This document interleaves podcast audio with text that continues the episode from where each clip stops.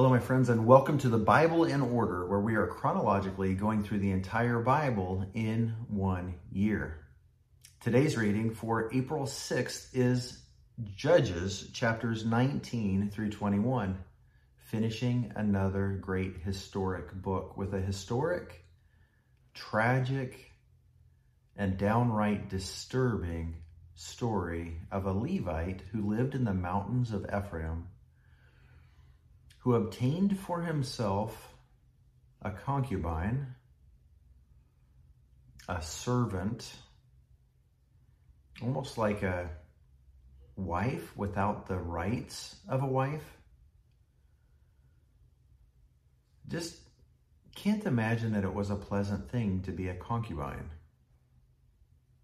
I don't know, I mean, I guess the physical needs would be met, but probably not much more. And maybe I'm wrong. I, I've never honestly really studied it.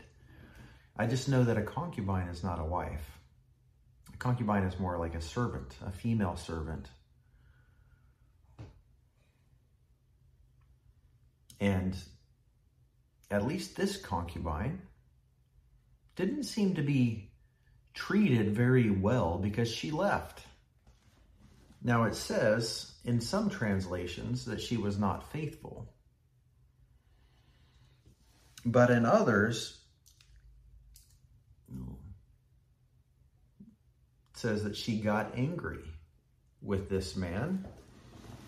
And I almost wonder if that was a better translation or a more accurate picture, because nevertheless, she left and she went back to her father's household for for four months. And when this Levite went to get her, he was delayed multiple times. It was very reminiscent of Jacob wanting to leave his with his family, and he kept being delayed. But eventually, they leave.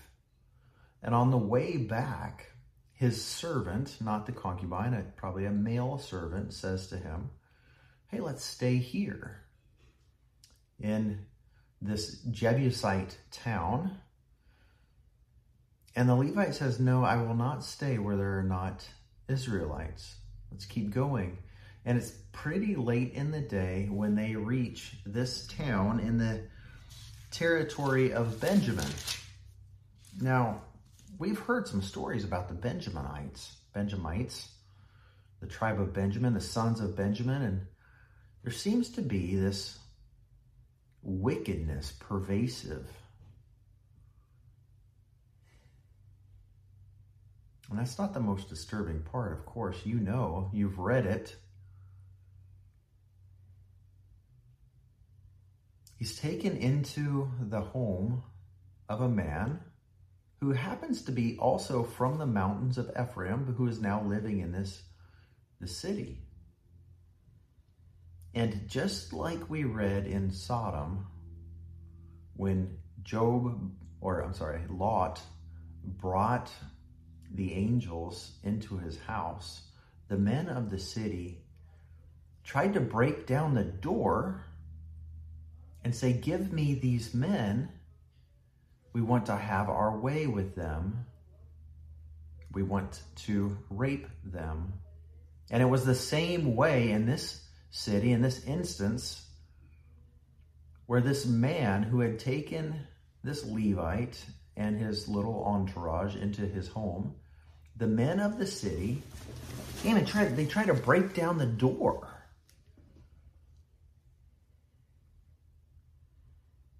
And the man says, "Don't do this wicked thing. This is terrible what you're trying to do, to rape someone." He said, "Here, have my daughter. You can rape her." And I just think it's the same thing that they said in Sodom, that Lot said, "You can have my daughters." And I just can't imagine. It's horrible to think about. Why would you live in such a place?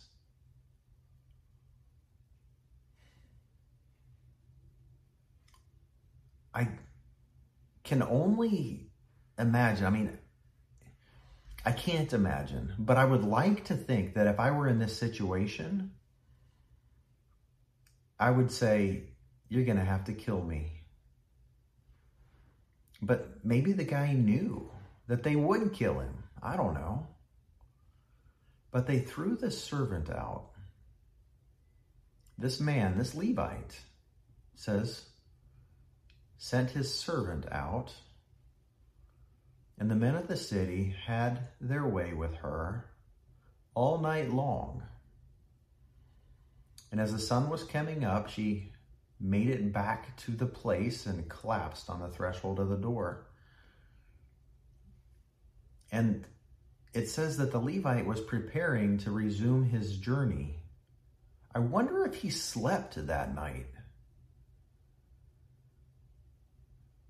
There's so much wrong with this story. I hate it. I just don't like it. He says to her, get up. She's unresponsive.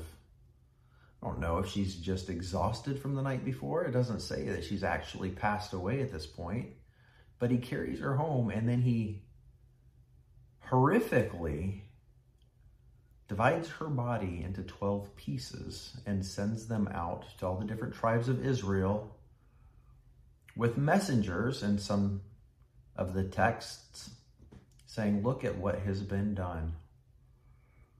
And as a result, rallies Israel against the tribe of Benjamin, who after trying for a couple of days, they finally pray and fast and seek God's face, and God gives them the victory, and the tribe of Benjamin is routed. And the victorious Israelites have pity on the few surviving men of Benjamin and develop a plan for them to obtain wives for themselves.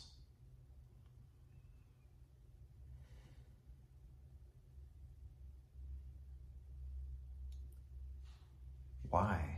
Why have pity on your enemy? I think we have to be careful. Many of us have been praying for justice in one way or another, an impending court case, a relationship, a broken relationship, and the after effects. And we pray for justice. Somebody wrongs us and we want justice. And then when God begins to deliver justice, we have to be careful